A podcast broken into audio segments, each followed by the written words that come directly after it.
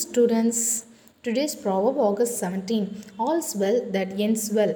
The proverb is purposefully used to convey that if the consequence or outcome of a task is good, then the problems that come up in between do not really matter.